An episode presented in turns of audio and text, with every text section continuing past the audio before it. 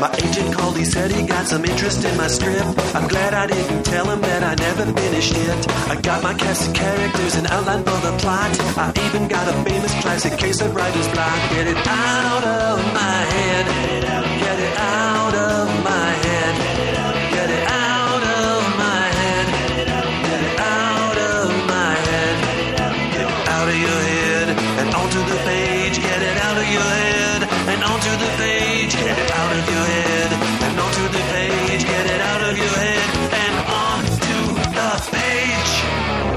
Welcome to On the Page. This is the podcast that answers all of your questions about the craft and business of screenwriting. My name is Pilar Alessandra, and I'm the instructor and script consultant here at On the Page. Joining me first, helping produce the episode, but also putting in his two cents, is my husband, Pat Francis. Hello, Pat. Hello, honey. And thank God you're here, just in case the board zaps. You know, you're here. Well, I, of course I'm here. We we are at our house. I know. We brought all the equipment to the house because I was like, it's zapped. And then, of course, I brought it home and it was fine. I'm like the person goes to the doctor with an earache and then, like, I'm fine. Like, there's nothing wrong with me. and then when Pilar will call me and say I'm having trouble, and and then I say, Have you tried this? And she says yes. I go, Have you done this? And she says, Yep. And I do. Do you do this? And then we have like a whole list, and she always says, I've done them all. And I'm like- Right. and then I say, I don't know what to tell you. It's, it's just me. It's then, just me. Then I say, Pull your phone out for protection. That's right. And so Pat is here as uh, as good luck charm, but also because I know he has something to say about this next topic. And we have a special guest. Hello, Azul Nino. Hi. Hi. How's it going? Good. and yes, those of you who could speak Spanish, that does mean Blue Boy. Blue boy. Absolutely. Blue boy. Do you have to go around explaining that all the time? People um, come up to me at work or just in places and they ask me if I know what it means. And that's pretty funny. That's They're weird. "Do That's you your know- name." Do you know what your name means? I'm like, in my head, I'm like, I'm 20. Yeah, I know. I've been on this planet for a while. Of course, I, I would. Yeah. Um, yeah, no, uh, that's the main question I get a lot. Or it's like, blue? Like that, they point at me and they're like, your, your name means blue? And I'm like, yeah. And they're like, cool, okay. And then they leave, you know. But yeah, yeah, yeah. Well, thank you for being here, Azul. Of course. One thing I forgot to tell you is to kiss the mic. I told okay? him. Oh, you did? All Yeah, I'm- I'm, that's part of my Uh, production. that's part of your producer. Pre-produ- I am stuff. kissing the stuff. mic. Thank you. Thank you. Um, Azul is here for a couple of reasons. The first is that Azul is an aspiring filmmaker. And ever since Ezra first befriended you years ago, it was my friend Azul who makes movies. Yes. Yeah. So um, I know that right now, I know you've got like a couple of shorts that you've already made, right? And Yes. and Ezra says that you're always writing, right? I write pretty much every day. It's a lot of notes. Um, never. uh, It's very. It's like once a week or maybe once every couple of weeks. I will have like a day where it's like, oh, I wrote twenty pages, and that's been my process recently, which isn't healthy. I don't think at all. But um, I write endless amounts of notes on receipt papers, on uh, notebook papers. I have multiple notebooks in my car and in my bags and my backpack. I carry about eight books on me at all times, pretty much. And do they find their way into scripts, or do you ever lose the notes? Or they they have a very uh, semi organized um, space that they go into in my room, and um, they're all pretty much I I can differentiate what's what, and yeah, it's. It's it's kind of just there's a method to the madness, but yeah, th- yes, yes. okay, all right. Yeah. I might have a system for organizing those notes. It's just just you know talk I to would me. love. I would love to. I would love to know about that. Thank you. so so um, Azul is also here because you know he is, he writes films and is a student of film. You love films, you love movies, you love talking about them, which means we love talking to you. And a third reason is because the movies we're talking about today are all the new classic film, right? That's the, we we we always think about classic films as like Citizen Kane and Casablanca and things like Mm-hmm. That, but if you go back 20 years, people, Mm-hmm. you find yourself in the year 1999, one of the best years of all times for movies. And we're going to prove it today with a list of the movies that were out. And 1999 also happens to be the year Azul was born. Yes. wait, wait, you were born in 1999 also? Yes. That's two. That's both of us. Oh yeah. So cool. That's so That so weird. is so awesome. yeah, yeah. I didn't had, had no idea. I think we just take those nines and flip them for you. That's why we much. connect so much, Pat. That's why. So I was born in uh, 1666. 1666. All right. Actually, if we flip the last two, 1966. That's me. That's you. I. How sad. but that's why I'm an expert at talking about classic film from 1999. Absolutely. So, um, so I really, I thought, yeah, you know, why not get together a new classic film list and let's start in this year. And so I wanted to talk first. We're, we're going to talk about a bunch, but I want to talk with my, about my favorite first. Um, anybody who's taken a class with me knows that I tend to show clips from The Sixth Sense. Yeah, and you like The Sixth Sense too, so right? Absolutely. Yeah, yeah, definitely. Yeah, Definitely. it scared the bejesus out of me. It totally surprised me. I showed it to Ezra. Ezra was like, "I'm not surprised. I knew it was coming," but it it, it surprised me. Um, and I think one of the the really interesting things about it is its real slow burn quality. The fact that you all you know about this kid that he's with, you do not know he sees dead people. That was given away in the trailer. Whoa, whoa. Yeah, I know. Spoiler I know. alert. It takes an hour to get to that. And until, and when he finally says that he sa- sees dead people, then we finally see the dead people. We don't actually see it before that. But you're so wrapped up and you're so scared along the way, even without seeing a dead person or hearing about a dead person.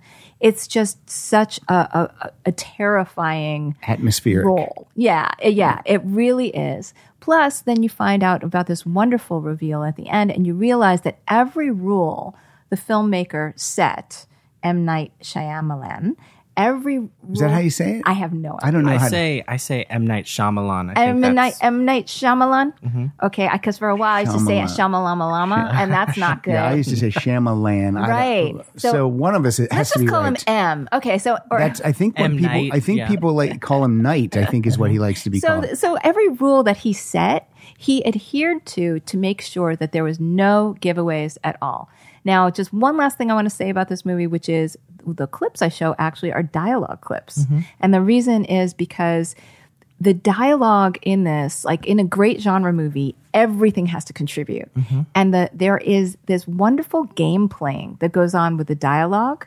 And I believe that game playing is a really great way to approach dialogue. And there has to be this game playing because, again, you can't give things away. They all have to have double meanings because of what we find out later. So, top of my list, The Sixth Sense, new classic movie, horror. I think that that movie has some uh, very exceptional composition also along with the dialogue. I think that that was like definitely his prime in just what he wanted to show visually on the screen. I think that movie has such good um, symbolism and just yeah visual composition the way the shots move just what he's showing altogether what he doesn't show it it adheres to all of what you're talking about i feel like very much so and yeah i agree 100% and Haley Joel Osment holds it all together because if you don't have a good kid actor in that role, Totally. it's tough. He's so good. So he's good. great yeah Also, it's such a slow burn. I don't know that it could be made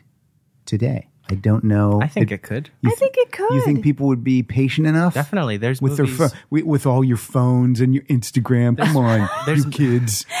there's movies that I watch, you know, that come out um, every year. I think this is something my dad and I were talking about last night. Actually, about it was that I think movies that you know we could talk about any year, just like we're talking about this year, because every single year, it's art is made constantly. It's like a it's a an amazingly beautiful thing that we just have, and it people just there's tons of it, and it's made all the time. So there's movies that are coming out like the Sixth Sense or better than the Sixth Sense Yeah. or you know that are coming out today for sure. Absolutely. Yeah, and they're all sort of you know influenced by what came before. Yeah. you know, and I mean, I mean, you know, the Sixth Sense had you know was clearly influenced you know, by some of those, you know, great slow burn horror movies of the 70s. Yeah. You know, if you think Rosemary's Baby or whatever, right? I know not your favorite, Pat.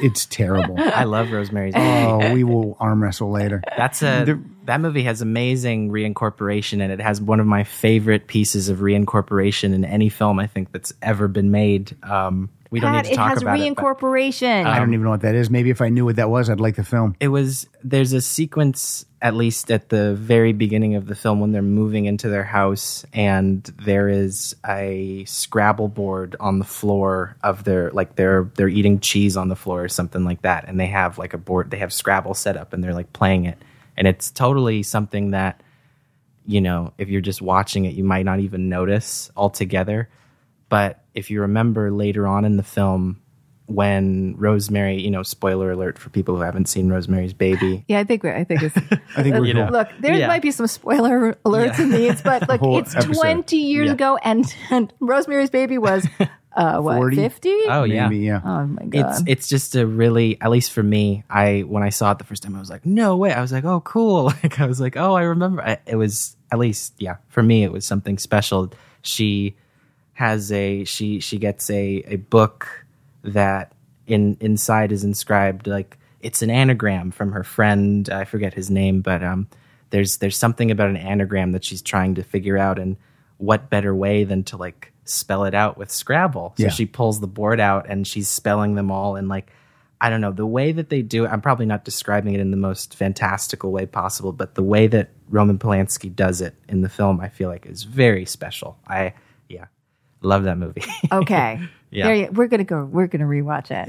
And I, I just rewa- I rewatched it like just like three years ago. Oh yeah, Yeah, and it's nothing for you. it, nothing happens. well, in I'm gonna sit down and make A- Azul just just teach me some Yeah, some you need stuff. you can watch it with Azul. it's got great right. production design. Yeah. Anyways, well, Azul, so you said before, you know, in preparation for this, I gave you all of uh, 12 hours to prepare. It's okay. Um, you talked to your dad. Yes. And um, and so is your dad also a, a lover of film my like dad you? is is the reason I love movies so much. I mean, if it wasn't for him, I don't think I would have watched Rushmore or any of the films that I really really enjoyed as a kid. 1998. Yeah. Yes. I, I he showed me that movie when I was probably about 10, you know, mm-hmm. and that was like the first R-rated movie that I ever saw and it was it was totally something special. I I remember seeing that movie and being like you can make movies like this? Like you can do you can do stuff like this? Like I want to do that. I want to do this,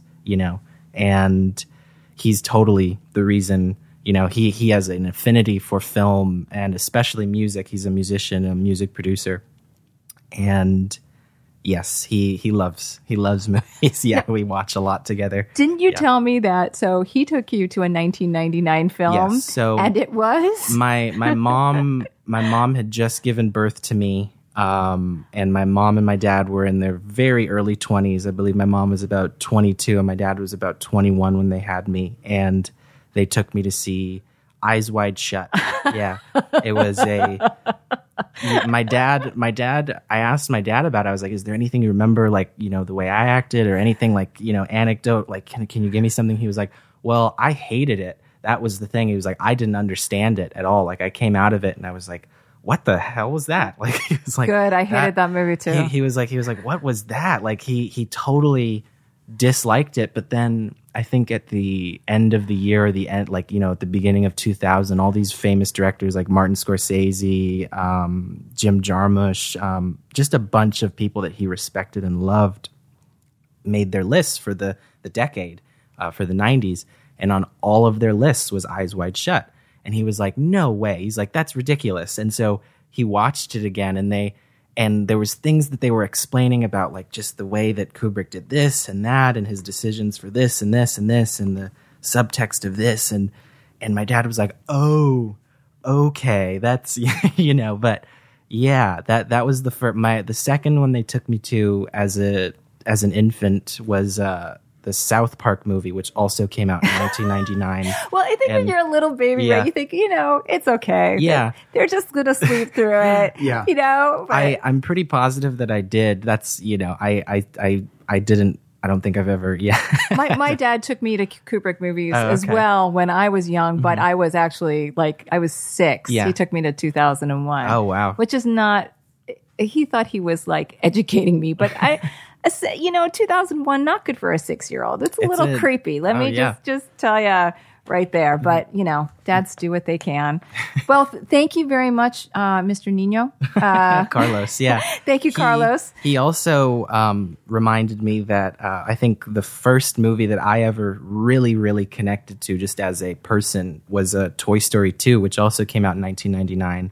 And that was a very big movie for me. There were times when my dad and my mom, they just both had, at the time, had really unconventional jobs and they were really young and they didn't really know, how to, like, you know, the, the appropriate ways to go about raising a child altogether. They they did raise me very well, um, but Clearly. yeah, they they you know that that is something that happens. You know, they're super young. They would just put it on, and then they would like go to bed like right next to me. You know, that was like a movie. That was basically like a surrogate babysitter. Toy Story two for a long time because I was just like I think my first words or some of my first words. I'm, there's a story about I would say, I would go up to my family as a kid and I would just be like, Ambion, Ambion. And they would be, they would be like, what are you, what is he saying? And like, and like, they, they had no idea what I was saying at all. And one day my grandma was with me and she put Toy Story 2 on.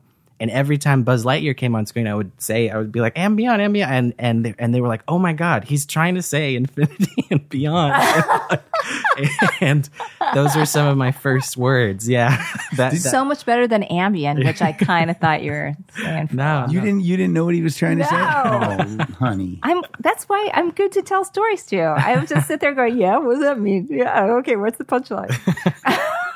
that's why I'm married to you. By the way, the directors had to put Kubrick on that list, uh, Azul, because he- Kubrick was dead. Oh, that's So that's they had to do that. the my dad brought that up too. He was like, it, it might have been a thing like where they were like, but but it made sense to him at least at the time when he watched it again. He was like, okay, he was like, all right, that makes sense. I I enjoy this, and he likes it now. You know, I the movie's really strange. It's a very strange film, like.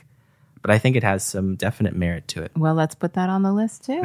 I would like to go to uh, election as, as. Oh, man. Yes. Yes. Election. Okay, so uh, what we've got is we've got this this high school teacher who's kind of tired of, you know, he, he doesn't have any power in his life. And he's tired of the people who always have the power getting the power. And in this case, he sees that power manifested in one of the greatest characters of all time, Tracy Flick. Oh yeah, I- she's great. love her. I love her maybe because I am probably a little like her and because I have a Tracy Flick in my in my classes always. There's always a Tracy Flick. I The thought one- you meant in the house. and in the house, but the one who always has the answer, Yeah. you know, who always like checks on the homework, who always has a little something extra to say, makes everybody in the in the classes eyes roll. But I just have, I'm just in love with this person every class I have, no matter I- who my Tracy Flick is. It's such a good election is like a powerhouse in script. I think I think in just writing. Like I love that movie. That movie has amazing reincorporation in it too. Reincorporation of symbols and images and imagery. Like I'm pretty sure there's like stuff having to do with like apples and with uh, bees and and stuff like that. that Dude, keep- I, I had no idea. I never look at movies this way. I just look at it in terms of like the the story and Mm-hmm. Yeah. and the the way that the the teacher decides to take back the power is by making the dumbest kid in school making him run for president, which at the time was a delightful funny notion. Mm-hmm. But Yeah, like you could Now- never be elected if you're the dumbest person. Yeah, yeah. One, one. You know, it was such a, a great movie. There are parallels in the last election, unfortunately, as far as like our our uh, hostility to the Tracy Flicks of this world. But I won't. I won't get into it. But anyway, um, it was hilarious the things that he would do to try and upset this balance of power, and I thought it was it was so funny. Oh yeah, my favorite character in that movie is actually the little sister of the the the jock who is running against Tracy. She's like I think she has like a real I think all the characters do. They all have a really serious amount of depth and the one like shining star of like the whole thing. I feel like for me at least, like the underdog is this little sister character who is really just wants to be like kind of happy. She's trying to come out to her parents uh, as gay. She's lesbian and she's trying to like figure herself out and she she she knows she's like the only she's kind of like a surrogate for the audience too cuz she knows exactly what's happening in the whole space altogether. But I was like, I remember watching that and just being like, I hope that she gets what she wants at the end. I hope that, she, and she does. She she like she she gets like she gets a girlfriend and she I think she moves away and she figures herself out. But like I remember watching that for the first time, being like, yes, like she did it. Like her journey is like sealed and good. And like I was, I yeah, I I love this movie very much. I think it has some of the best like. I don't know. The, the- it's really, really special. It's Yeah. really good. It's Yeah, solid, Definitely. top to bottom. And It's if a you're- classic. If you're looking for examples of where voiceover does work, Oh, the yeah. voiceover in this is always delivering the punchline. It's echoing the character's thoughts because in this case, because of the power dynamic, they cannot say their, their thoughts out loud. Mm-hmm. So it is a, a really good example of when it does work. Um, another another movie I'd like to jump to is uh, I want to jump to Being John Malkovich. Okay. How did, wait, is it Malkovich? Malkovich? Malkovich. Mal- Malkovich. Malkovich. Malkovich. Malkovich. God, Yeah. I can't pronounce anything. Oh my God. Being okay. John Malkovich. Tell me about it. I've never seen it. You- I've never seen it. Wait, then who did I see it with? I don't know. Some cool dude, probably. No, dude, in 1999, that was the year before I got pregnant. It was the year that we saw everything because we were, it was actually our last year of freedom. Don't remember this movie at all. Really? yeah, I don't. I don't remember. You should watch seeing it. This. It's, you know what I just love about it is, so if you pitched it, somebody would have thrown you out of the room at the time. You know, this, this idea. So this was, uh, I should probably start talking about the writers here. This was written by Charlie Kaufman. The director was Spike Jonze. It starred John Cusack, Cameron Diaz, and Catherine Keener. And it was the and idea. John Malkovich. At, and yes, and John, John Malkovich. And It a lot of other people too. They have some really fun cameos Yeah. in there. Yeah. Yeah. But the, the idea is that this this puppeteer again and more powerlessness, right? This puppeteer um, it believes he has a portal into John Malkovich's head, and he's right. And it just kind of goes from there. It's so absurd and and and crazy that yeah, it would have pitched. It, it would it never would have been accepted on pitch. I'm amazed that you know it it got through as a spec. It was but it but I loved what it did to movies after that. That it made it okay to just go off the grid, and that's what the, this movie does. I think Charlie Kaufman is he's definitely I think my favorite screenwriter. Eternal Sunshine of the Spotless Mind is my second favorite film of all time. My mom used to watch that um, in like two. It came out on my birthday actually in America. It came out on March nineteenth, two thousand four, and uh, my mom used to watch it all the time and I, I just think she thought like maybe i wasn't watching or i wasn't paying attention but i used to have these like dreams or these memories of the of stuff from that film. And when i finally saw it at an appropriate age or like at the right time i was like oh i wasn't this isn't just what i was thinking. This is this is real. This is a, this is a, a real film. Like okay. And like and immediately i was like i think that you know um both being john mal pretty much everything charlie kaufman touches is a masterpiece. I think, in my opinion, I think that that guy can't really do anything wrong. He is a genius for sure. yeah, What's your favorite film of all time? Did you say that? My favorite film of all time is Ratcatcher, which also came out in 1999 by What? Li- by Lynne Yeah, Ramsay. yeah. yeah. how about hmm. that? That's amazing. yeah, That's a that's a really like I've been writing a screen a feature length script maybe for about four years now. It's it takes a lot of different forms and it's based off of the first script I ever wrote when I was probably about like nine or ten or something like that. And um I remember watching Ratcatcher maybe about three or four years ago and just being like, oh my God,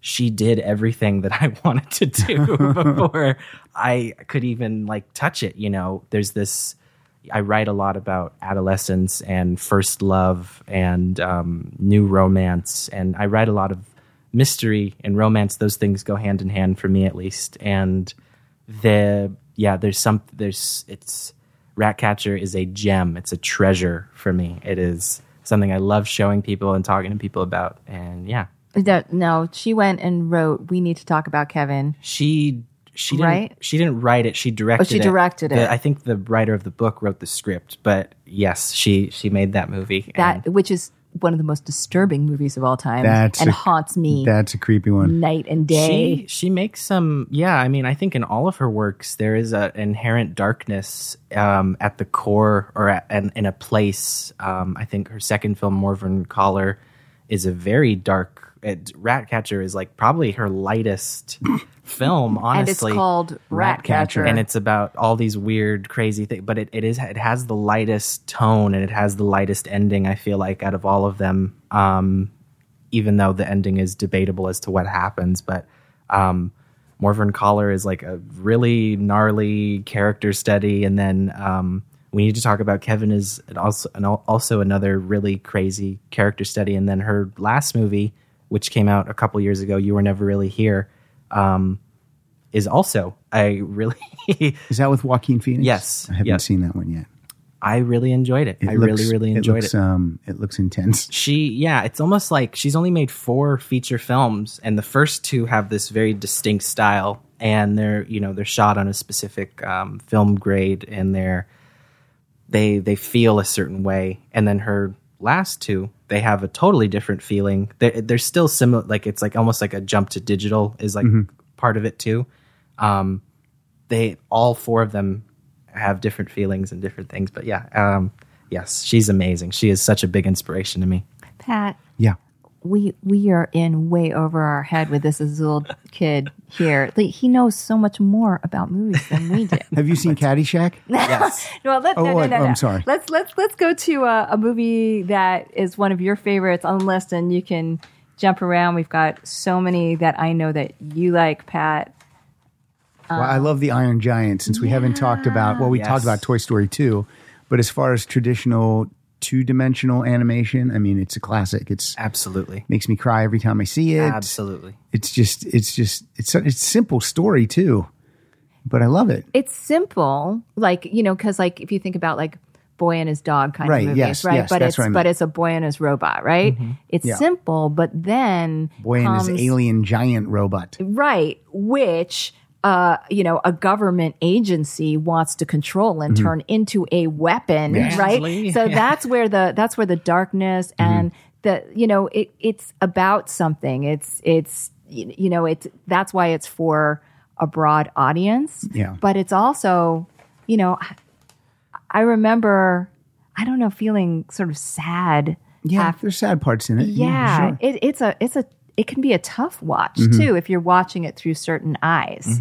But it is it is beautiful storytelling. But at the end of it, the parts he's destroyed.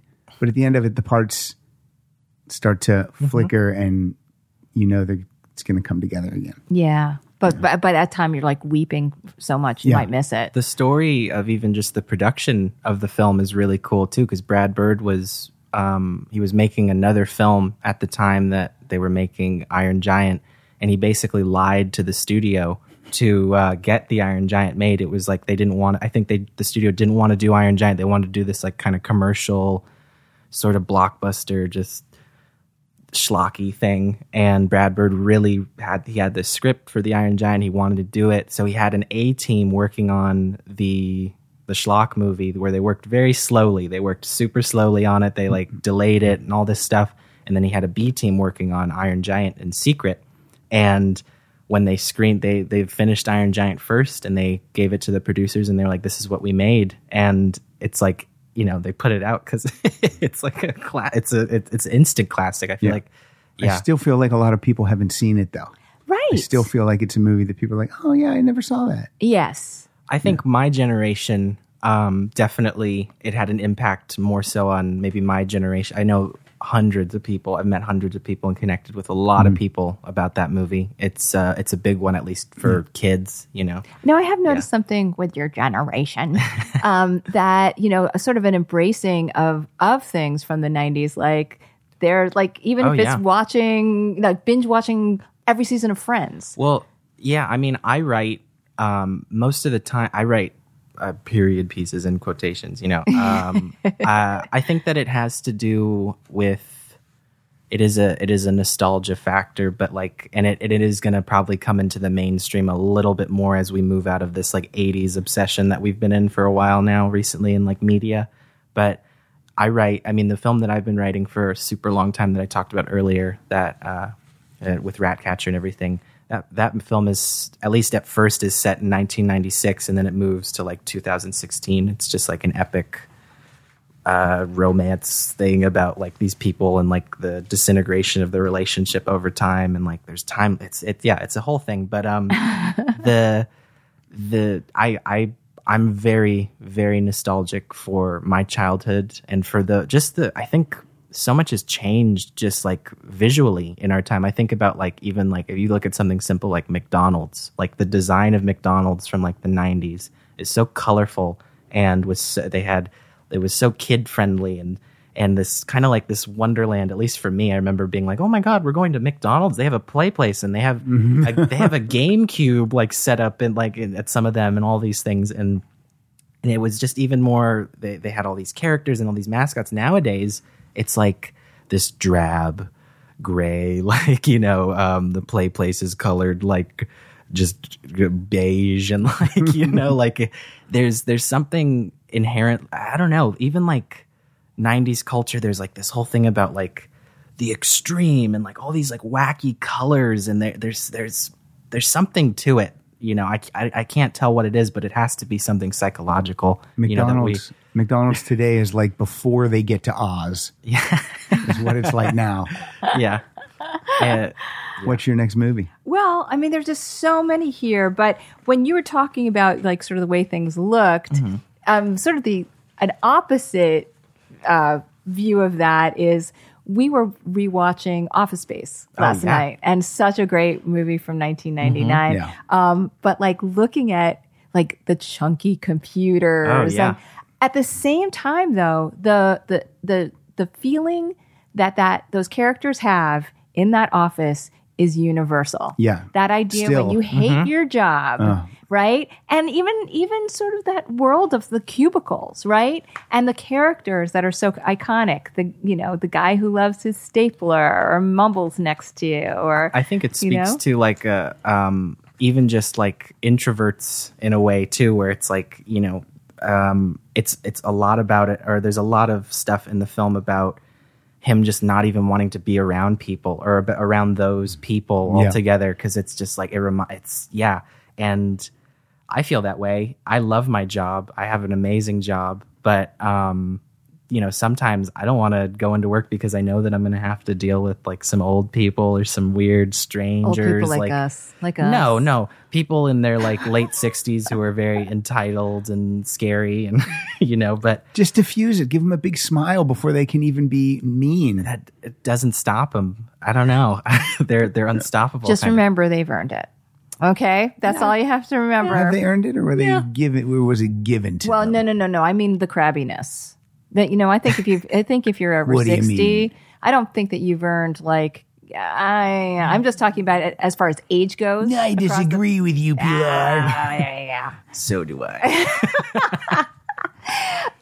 But but Office Space is just there's a certain kind of humor in it that is just so off, right? Like you um it. It, there's there isn't like a setup punch kind of humor in any of it's it. It's more character driven, like in the way they, you know, each individual. Like the like the woman in the office who who who says sounds like someone has a case of the Monday. Right. like that woman is in every office, and you're like, oh my god, here comes Catherine. I can't stand her. Yes. Yes. Or the boss, you know, Yeah. with uh, Just his passive aggressive. yeah, yeah. You know, just ugh, it's awful. totally. But one thing I did notice was that so so you take Office Space, right, and you think, you know, like I said, it's like slightly off center, it's quirky, it was, you know, um, has you know a cult following, you know, it's uh, got this dark comedic element and stuff, but structurally, it hits the mark, right? Just in the most classic places. Like by the end of Act One, he is hypnotized into into not giving a crap, Yeah. right? by the midpoint, he finds out that his friends are going to be fired. So he starts to to give a little bit, right? And and uh, and they have this, you know, crazy plan, but by the end of Act Two, it goes horribly awry. and they're in the darkest place that they can possibly be. and Exactly, Not friends with any of them. And Right, exactly. So you've got like those like classic structural markers.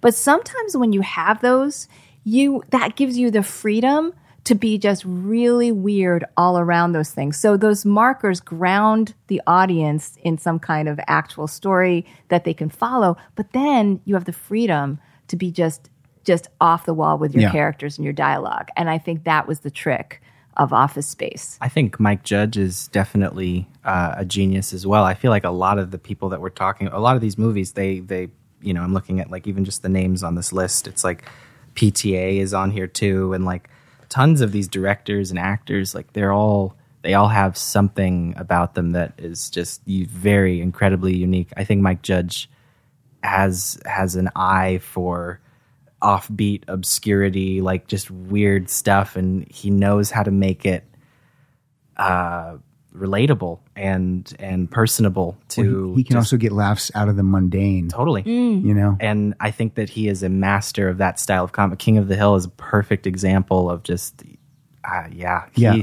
he is he he's he's another one. I feel like his three films, yeah, there's uh, it's Office Space, Idiocracy, and Extract. Those are I, I love those movies. And Extract I think, was, was good. We finally saw it. It was Yeah. it was really good. yeah, I think we should talk about the best man because we just watched that. Well, I just watched it for the first time today. Yeah. So it- as I was going through this list, I was like, and then I got to the best man. I was like, oh, okay.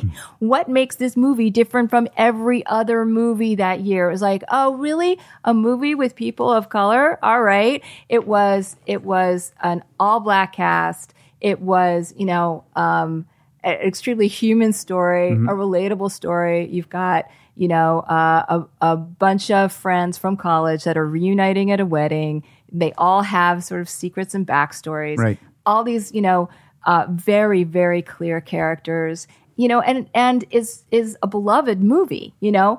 Um, but man, 1999 was a white, white It year. was a white, yeah. white year. No, I, And- I was and- thinking that looking at the list, I was like, man, and really, and and you know, oh, and look at all the women that are carrying movies too. None. So, so, you know, it's it's uh, You're right. it Not really many. Yeah. right. I mean, so you know, you know, these classic movies. Yes, they're they're classic, and we, Yes. you know, we we should take what works and move uh, beyond as well. But yeah, the best man was great. I haven't seen that one. I'll have to check it out. One thing you I, you just mentioned PTA. Yes, Do you Parent, mean- Parent Teacher Association. I believe that was my Paul grandma Thomas, was the president of the PTA for a while, which is funny. but this was a reference to Paul Thomas Anderson. Yes. Is that right? Absolutely. So in 1999, we had the movie Magnolia, written and directed by Paul Thomas Anderson, starring Tom Cruise, Jason Robards, and Julianne Moore, among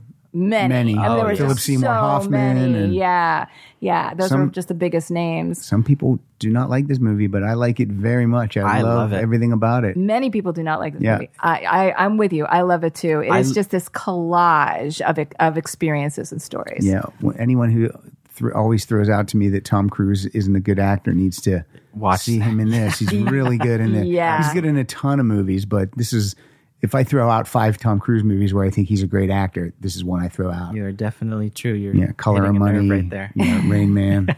So Uh, yeah, I just saw this actually. I just saw Magnolia on the big screen. They screened it at um, the New Bev uh, in 35 millimeter, and it was a very. I watched it with my friend Grace and my friend Jacob, and it was it was an experience. It was so rad to see it up there and to see it in those colors and with the, it was it was something just out of this world. And you'd seen it before, or was this your first time? No, this is my second time watching it, and I love P- uh, Paul Thomas Anderson. I think I the only movie of his that I don't connect with is Inherent Vice. Um, Me too. and me three. And I watched Inherent Vice twice because I'm such a Paul Thomas Yeah. Anderson fan. I was like, what did I miss? And I'm like, that nothing. Nothing. No. Yeah, everyone has get a misstep. the movie he made after Magnolia is in my uh, in my top ten. It's uh, Punch Drunk Love with Adam Sandler. so Oh, good. So good. that, that is a that is a perfect film in my opinion. I I I could talk for hours about that movie. Um, it is Paul Thomas Anderson is just like a force. I feel like uh, you watch any of his movies and they're just there's that it's a even just his name is just like a stamp of like a like of approval, like of you know of greatness. Yeah, So even so, so here we've got something that again I think in script form would be like, come on, let's do some editing. Like you know, if if that, I mean, I have to admit, if Mm-hmm. that came across my desk, I'd be red penning the the, the Yeah. crap out of it, Mm-hmm. right? But it. First of all, he is also directing it, right? It is more of an experience, I feel, than sort of one story. It's taking this experience of, of the valley Mm-hmm. at that time, you know, and all these different stories of these people that are sort of semi, uh, uh, sort of semi connected, you know, and saying like, this is, this is, the story is the world. I don't know how to describe it. I yeah, it's it's just uh, yeah.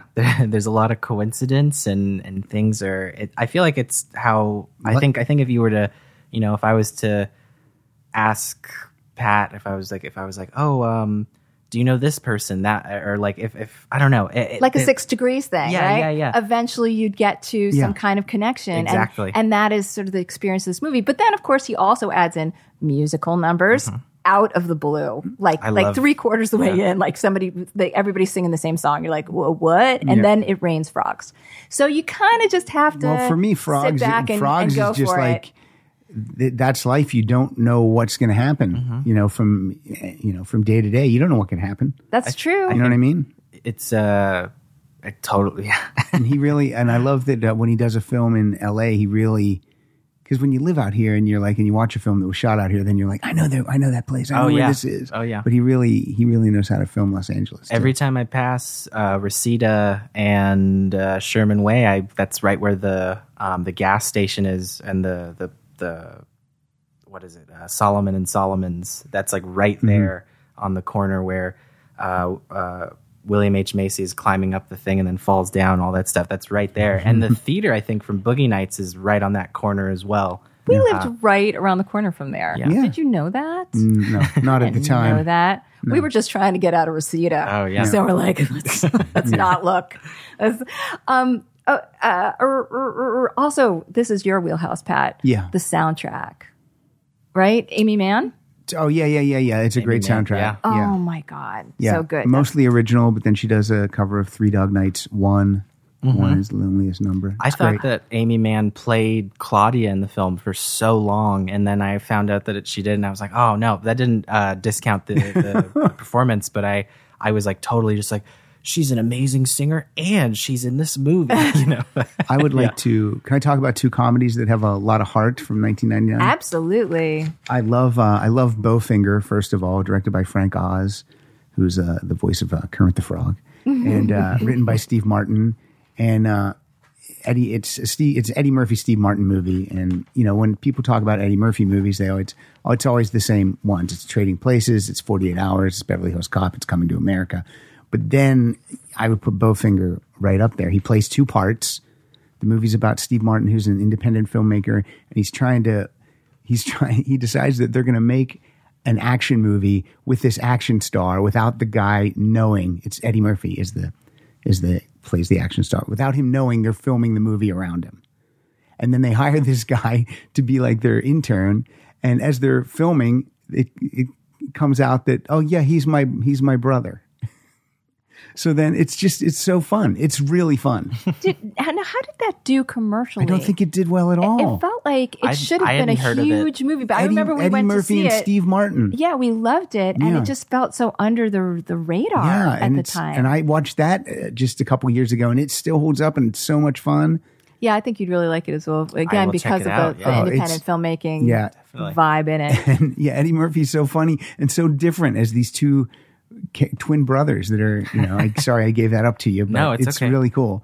And then the other one's Galaxy Quest. I just think that's a I haven't Yes. seen it I fantastic movie. child. Yeah, but I, I loved it. I mean, you take it's it's basically what if the characters from Star Trek, what if aliens actually came down and thought that these actors were really Starfleet, Mm-hmm. or a, and then they took them to help uh, out with some intergalactic thing. It's really cool. It's really great. I remember when the script, I think it was Amblin, you know, or uh, maybe it was it was DreamWorks at Mm. the time. I don't know, but when it first came in, and how excited everybody was about this one premise, just the premise. Just the premise gets you in the door. Yeah, was getting sort of pitched all over. Everybody was sort of whispering it to each other, like this is just a great idea. but I think Bowfinger yeah. and Galaxy Quest both have like great log lines that would get you, you know, oh wait a minute, they're going to try to film a movie without with the actor, but without him knowing they're filming the movie. with him. Right. It's pretty cool. Right. And Galaxy Quest is, you know, had also the production values of a high concept, Mm-hmm. you know, commercial dr- commercially driven comedy of the time and and works. Yeah. It wasn't just the big idea, it also was the execution of it and it was a it was a crowd pleaser Yeah, as, as a result. You know, Sigourney Weaver's in it, and you think of her from Alien, so that was kind of a, an homage to you know her being an alien, Mm-hmm. and, and Tim Allen's really good in it. I mean, when Toy Story and stuff was coming out, Tim Allen was they let him do anything, and he's really good in this. Alan Rickman's in it too. I remember Yes. liking him a lot Yeah. as a kid. He's like the Spock character. Yeah. You know what also came out that that you know anybody who's listening to 19 to to this podcast and looking things up right now is screaming at us two movies okay the first they're screaming at us is fight club you're not talking about fight club and the second is the matrix how can you not lead with the matrix now with with fight club i i did I loved that year and some of the years around it, which was the, the year of the big surprise. Mm-hmm. Because as you know, I am easily surprised. I was like, oh, what? There's a huge re- reveal Yeah. at the end. I'm not sure.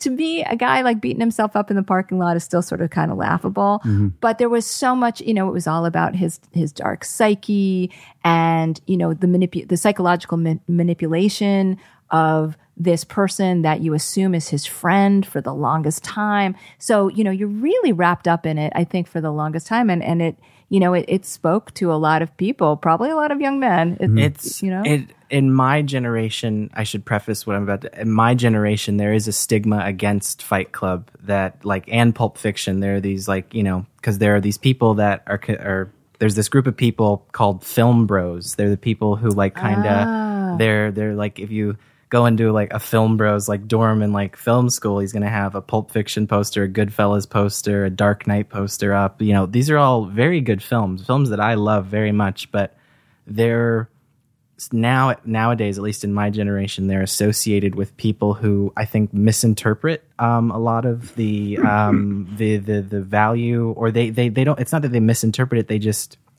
there's an attitude that these people have that's very pompous and entitled like they know what it is or they and there is a general misunderstanding about fight club. Um, part of why i think i love it so much is because it is like a satire within a satire like it, it has it has a lot of levels to it like i i mean i think i found out maybe just like two years ago that the writer of the movie and the and the book um chuck uh, chuck um Polya, I forget how to pronounce his Palachek or something like uh, that. Palahniuk, yeah, he he uh, he's gay. Also, that's like a whole big thing, and the and the and the that I think ha- has a lot to do with like just what he's saying about um, fragile masculinity and the the um, aggression and like this like he there's a lot of of subtext in the book and the film that is just super um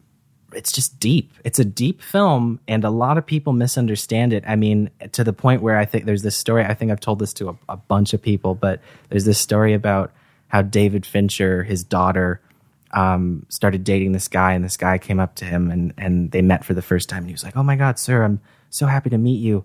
Fight club is my favorite movie of all time. And he was like oh cool. And later on he went up to his daughter and was like you should stop dating him. Wow, wow. and because I think he even knows that people people kind of go cra- it's kind of like american psycho my dad always told me as a kid he was like never tell people if you even he's like he's like american psycho should never be your favorite film if you if you meet anybody or you or you if you meet anybody that says that get away like you know But- like it is a great film it, it, But Psycho can be your favorite film. it, it definitely Well, although although, although it probably says you have some other issues, but yeah, yeah. Um, you know that's so interesting. So so, I, I'm a little relieved in a way that there's there's this exploration mm-hmm. of okay, we love these movies, but have you have have certain people just grabbed up the violence of it without really looking at the meaning of it, and then also used it in, as an excuse for. You know th- that makes me cool, yeah right? no, this, there's this expression there's of violence. this like i think the first layer of that film is is like you know anti um capitalist like you know a non-conformist like you know you're uh you're just all those quotes that tyler durden says that brad pitt says through the entire movie. I think that's the surface. And then underneath it there is this thing about um sexuality and uh masculinity and snowflakes. That term was coined in the book. You know that's where that that term comes from altogether too. Um i think that that movie has a lot to say um and a lot of people just misunderstand it i i, th- I and then there's a lot of people who even then who are like discounting the the film bros they're like oh they don't get it or the, the people who just discount fight club altogether Fight Club is a good movie. I think you know. I think even if you don't like it as a film, I think there's a lot of really talented energy in that film. I think that it has a lot going for it, and there's a reason why people love it so much too.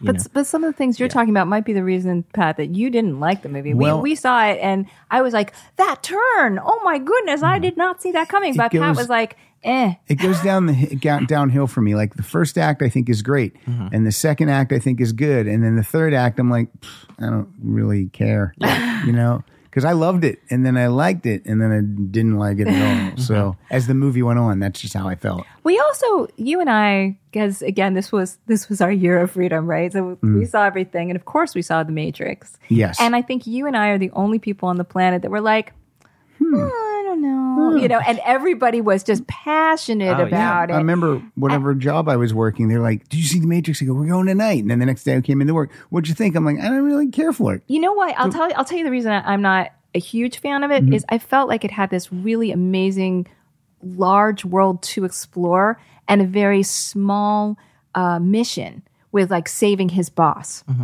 I felt like like I was missing the saving your the world aspect of it with Yeah. just saving his boss from the kidnapping. Unless I I sort of uh, have this confused in my head. It just it seemed smaller. The story seemed smaller than. It oh should yeah, be. no, I think that that's something. At least for me, that's something I like about the first Matrix film. I think the problem with the other Matrix films is that be- they become these like, oh, like you know, we're in, we're in all these places and we're in the ma- uh, like you know, I don't know anyone that likes those other two. Yeah, I've never I- heard someone go, "My favorite movie is Matrix Reloaded." Yeah. No, it The- isn't. I think the first one is is a really cool, self-contained, um, very well composed, meaning visually, like it is the the colors and the composition is so rad in that movie. The It actors is- are stellar, and I, I love the special effects, but Yeah. the story just doesn't grab me. Yeah, I Yeah. think as a as a story person, you know, uh, I guess I I always sort of tire a little bit of the training sequence. Yeah. but Yeah. other people live Yeah. for the training sequence. You know,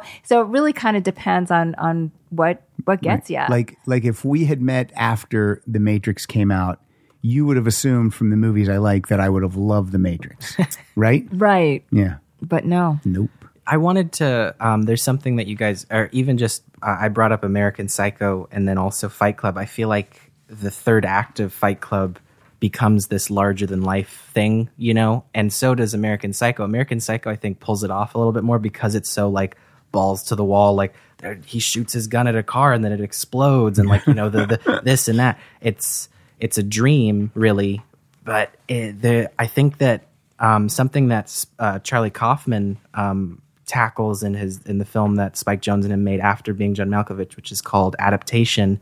There's a which is an amazing film about screenwriting. If uh, the listeners haven't seen that, Oh, trust me, they've seen it. okay, yeah. good. Yeah, that's an amazing film about screenwriting. There's a whole sequence where um, Charlie Kaufman's character, who's played by Nicolas Cage, is at a seminar where he's watching this. Um, I think a real life uh, script uh, supervisor, script instructor, like talking about um, what not to do. Like he's trying to get out of Charlie Kaufman's trying to get out of this rut that he's in where he can't write and all this stuff. And and it, this idea comes up multiple times through the film where it's like it, it's something that Charlie Kaufman doesn't want to do, but then it manifests itself at the end of the film, which is um, it's like oh the first two acts should be like this, but then the third act should it should it should bring you in and and it should be this you know explode like you know they they they they're aping uh, the what they're talking about Yeah. like altogether. But I think that that's something that happens in American Psycho and in Fight Club is that they just become these.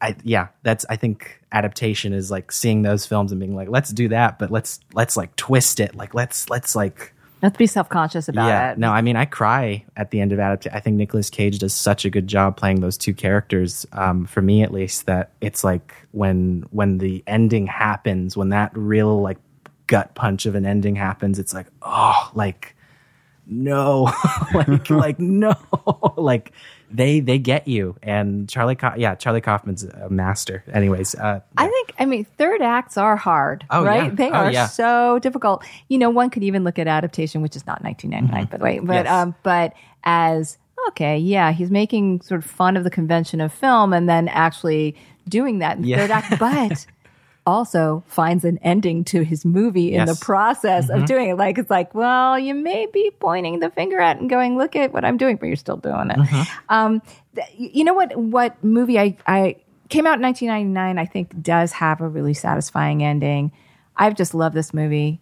It's American Beauty. oh yeah, You know, and I, you know, I'm not even a middle aged man with a with a, a midlife crisis. Yeah. You know, but and nor was I in 1999 when I saw it. Neither am I, nor am I. That's right. Exactly. there was. A, go, Yeah. you keep going. Sorry. oh no, no, but I I think um no no. Tell me what what, what I just? I just remember finding this film in high school. Um, this is another like you know you could uh, film bros love this movie, but it doesn't matter. But I remember finding this movie in high school and just being like, like, whoa! Like it was it was a there was something about the entire thing, even in the script, just in all the performances.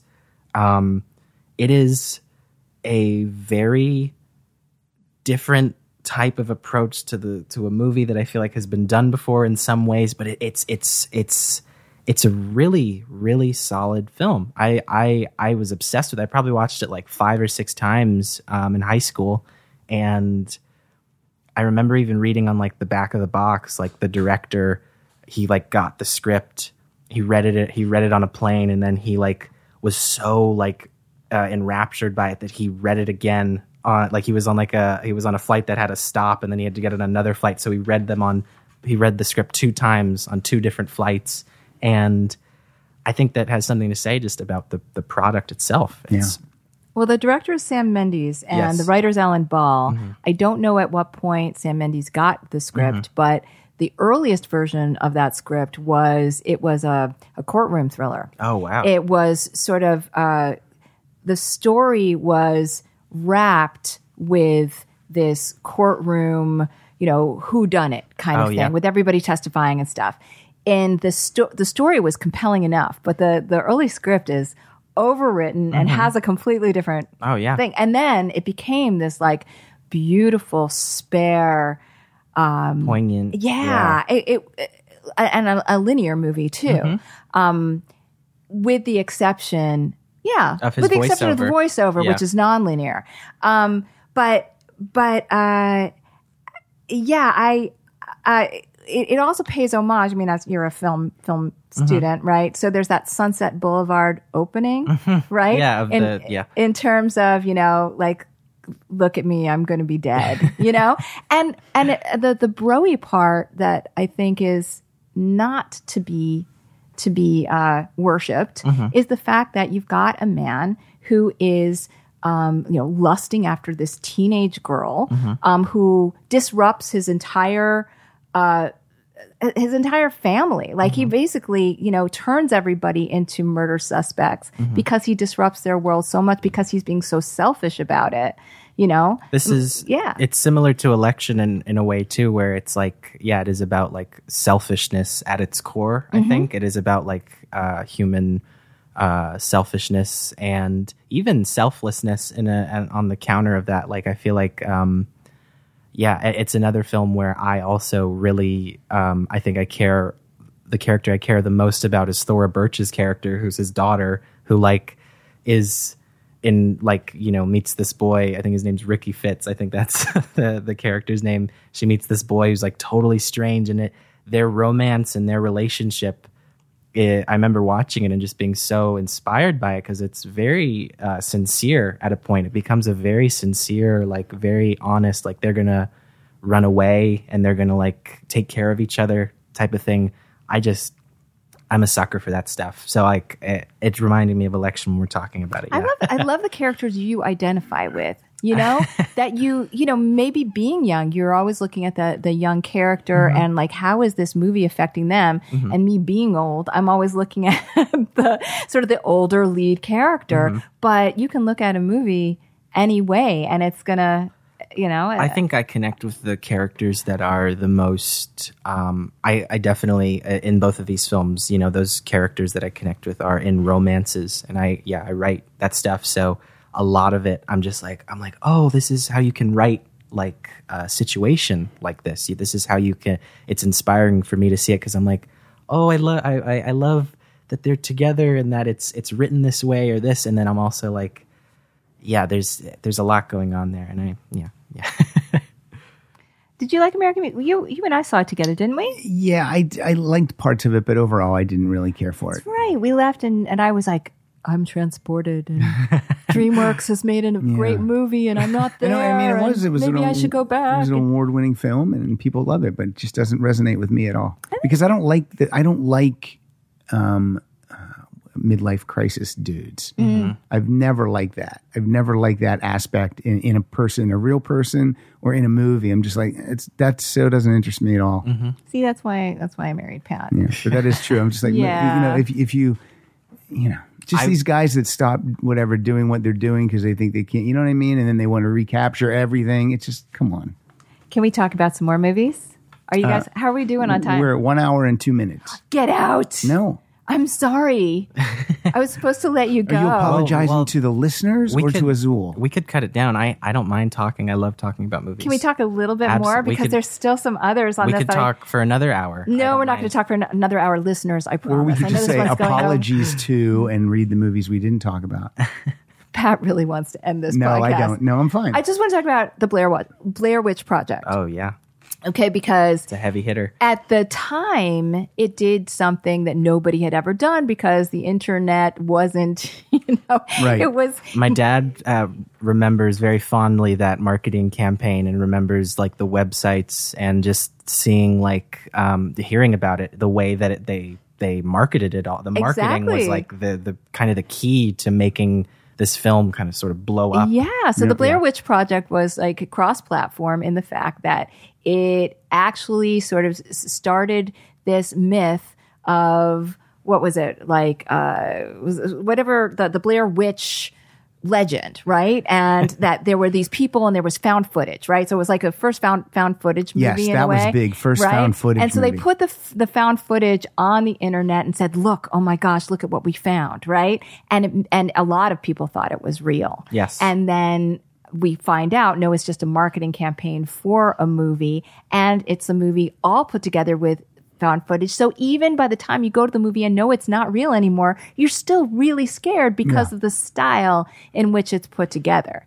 So I mean, I wonder if this holds up now. I, I watched think it. does. I watched it about maybe like a year ago. I've watched it about five times, I think, since It's still cool. I I think it holds up in a lot. I think it's a really good movie about filmmaking too, about um, history and about uh, you know what's underneath, Yeah. uh, what's what's what is hiding in common Midwestern America. Um, even there's even theories about like you know the the two male characters like you know having ulterior motives against the the main character in the film. And like there's all these like you know like there's there's a it's it's a it's got some it's it's a very good There's some movie, level. think. There's some levels Yeah. there. I think I think if you that- dig in. yeah exactly All right. yeah. Well, I've only seen it once. I did like it when we watched it. We watched it at home. I think we got a screener. Yeah. Mm. And- well, because you know how scared I am, Yeah. right? So that was good. And back then, the screener was on like a VHS tape, I think. So it was, it was almost like you were like, "What? I found. Look at this tape I found in the garage. Put it in. Oh my gosh,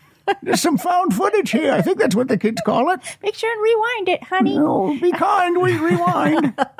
there's a there's a movie I just looked at my list. I wanted to just bring up really quick. Um, I don't know if you guys have seen it. It's called My Best Fiend. It's a documentary um, by Werner Herzog about his relationship with Klaus Kinski. when they were filming uh, When they're film- Nosferatu, when they're or, filming or Fitz, all of- Fitzcarraldo, or everything. Everything. It's Okay. about their relationship, and it's We did see this. We did. We did. No, no. I think we saw a movie with Willem Dafoe Oh, playing. that's a good. That, I like that one. Yeah. guy. Okay, Yes, sorry. okay. Sorry. um my best fiend is a really good documentary just about about two different personalities coming together like in like a full platonic love like it's a, it's about a very strange relationship that is very perplexing and Werner Herzog himself and Klaus Kin- they're both characters like I've met Werner Herzog maybe about 3 times now and he is just a he is like a, a legend almost. I feel like just in himself, he's just this this uh, fountain of uh, of knowledge and and of story. And uh, my best fiend is something I think a lot of people should check out. It's it's a it's a very good movie. And that's from 1999, correct? Yep, yeah. All right. Well, I will read the others that are sort of left on the list because Yes. we, we will wrap this too. up. but are there um okay, so so I'm gonna read them and then and then Azul, if you have some more that you want to throw in, go for it. So we did not talk in depth about the talented Mr. Ripley, which is an excellent psychological great thriller. movie. Uh, directed by Anthony Minghella. Writers were Patricia Highsmith, who did the novel, and Anthony Minghella did the screenplay. And it stars Matt Damon and Gwyneth, Gwyneth Paltrow and Jude Law. Ah, Jude Law, so ugly. We, so hard to we, look at him. We didn't talk, talk about Notting Hill. Um, uh, the writer is Richard Curtis, and it stars Hugh Grant and Julia Roberts. And while it's not my favorite Hugh Grant rom com, it is still a, an iconic one. Yeah. Um, American Pie. Um, which was sort of resurrected the sex comedy, the, the teen sex comedy in a way. But American Pie had some heart to it, though, It too. really it wasn't just you went in there thinking you were going to get Porky's too the next day, and it was more. It was more than that. and that was writer Adam. Is it Herz? Adam Herz. Herz, um, starring Jason Biggs.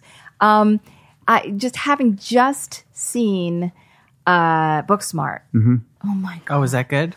Oh I want to check that out. my god! It's Great. so good. I heard you cried. Maybe Ezra and I will I go did watch it. cry. You cried at the end of a comedy. I did cry because it's the the friendship is amazing, but also it takes every convention Mm-hmm. of a teen comedy and a teen high school comedy as well, John Hughes stuff. And just when you think you know exactly where it's going, it always twists it. That's it just twists it. It's not the story; it's the convention. It's Okay. like, oh, we're here, and they're going to say, uh, no, they say the opposite. opposite. Oh, that's and, great. And it works. They're not doing it just to rebel; they're doing it because it's right for the characters. going to get those screenwriters on this podcast. Oh my god! Oh my god! I would die. Um, then there is the Hurricane. Uh, director Nor- Norman Jewison. Writers uh, were oh, Based I- on the book by Rubin Hurricane Carter. Yes, uh, Denzel Washington is in it. Yeah. And uh, what was sort of noted about that movie was when Pat and I first started dating in '95, right? Yeah, and I found out Pilar was a script reader and worked in development. I was like, you know what? I can't believe they never made into a, a movie is the story of Rubin Hurricane Carter. And I told her all about it. And I go, I think that would be a great movie for Eddie Murphy because he could break out, he could do something dramatic, and it would be, you know. And years later, Will Smith was Ali, and and and of the um, Muhammad Ali. Muhammad Ali, and then um, oh, who's uh, who's uh, Jamie Foxx was was Ray uh, Charles. was Ray Charles. So like, you know, those comedians broke out and had their big dramatic. So dramatic you part. could have and been this a talent manager Yes. and yeah, and broke and Eddie Murphy the into the producer of yeah, this movie, yes. The Hurricane. And then like Yeah. you know, three years later, oh my God, they're making it. Right, right. And so, but but it's a really good biopic. It Mm-hmm. definitely takes some liberty, liberties in taking certain characters that, like, for example, he was, you know, had a bunch of sort of cops as antagonists in his life, but they they created one cop to represent that. All the cops, but but you know, uh, it was a really good biopic. Um, the Insider, which is a, a great sort of conspiracy movie, um, director Michael Mann, um, uh, and it it I, I don't know how to how to describe it. Again, another slow burn. Have you ever seen this one? I don't think so. I think you'd like it as you'd well. I'm gonna check it out. I'm gonna put all these on my list. uh, Three Kings, David O. Russell. Oh my God, you must love that as well, right? I yeah, I saw that when I was probably about eleven years old with my dad. Yeah, that's another one. My dad and I would. He was he was like one. He, there was a he used to say like, yeah, the cat's out of the bag. At this point, he like showed me there was one film. I feel like it was like a Clockwork Orange or something. Maybe it was like twelve, and he was like, "Yep, it's I can he can watch anything now. It's like you know, like it's it's fine with me." But yeah, Three Kings is it's so good. It's so good. It's we were trying to figure out what category it was. It was like like, a it's like a war, war heist. caper. Uh, yeah, war yeah, heist. heist caper. Yes, and it has that heart in it because then it sort of switches directions with with you know actually caring about people and I yeah. think I think that it is a very very well acted film too. Every single like Spike Jonze is in that movie. Yes, he you is. Know? And, Ice Cube does an amazing job. Mark Wahlberg, George Yep. Clooney, they all are really it's, really my, great. it's my favorite on set story that David O. Russell is not being very kind to the extras, and George Clooney is going to beat him up. Oh, oh George. Yeah. Oh, George. He's the hero to the people. yes, he is. A great remake, Thomas Crown Affair, right. directed by John McTiernan, who did Die Hard. And it's just, it's got some great twists and turns. And Pierce Brosnan, Rene Russo, and Denis Leary are all fantastic. That's a really good remake. Now, also, 10 Things I Hate About You. We had the writer, Kirsten Smith, um, on the show. Um, she's also written, like, oh my God, she wrote Legally Blonde and she wrote Ella Enchanted, and she is just a fantastic writer. But 10 Things I Hate About You, um, Cruel Intentions, you know, what we're seeing is like, you know, teens going, no, I have power in my world and I have very grown up stories to tell. So both of those movies. Um, Girl Interrupted. Girl on there, too. Interrupted, yes. Girl Hmm. Interrupted, definitely. Um, writer um, James Mangold. Mangold. Sorry, I had my, my eyes dilated Yeah, today, she so did. I can't It's really. okay. Whereas you told me you, they were going to dilute them. is what you said. Did I? yeah. I need to have my eyes are going to be diluted. Boys Don't Cry. Um, writer director Kimberly Peirce. Um, you know, trying to uh, you know i- i- digging into uh, a trans story. Um, weren't a lot of lot of that you know No, on screen. So you know, I know you know have, having talked to Ezra, there are some criticisms with the movie, but you know, in 1999 to at least Yes. make you know to to put a character on screen that is transitioning was was There's a there's really a good. term that uh, Roger Ebert coined for films like that, and just films in general um, from older periods, uh, past times that maybe have things that aren't. It's he called them unenlightened films. He called them unenlightened pieces of art because they didn't have necessarily the maybe the the the. the yeah, I think it's that word speaks for itself. Possibly, you know, it, it means like you, he meant The filmmakers didn't have all the knowledge needed to make the perfect And the film, but- progressiveness but they at the did, time. They did Yeah. the best they could, mm-hmm. but in, in hindsight, it maybe isn't enlightened. yeah, Exactly. He also coined a phrase "thumbs up." really funny. Oh, and you know what? And thumbs down. There you go. Thought Wow. about those two.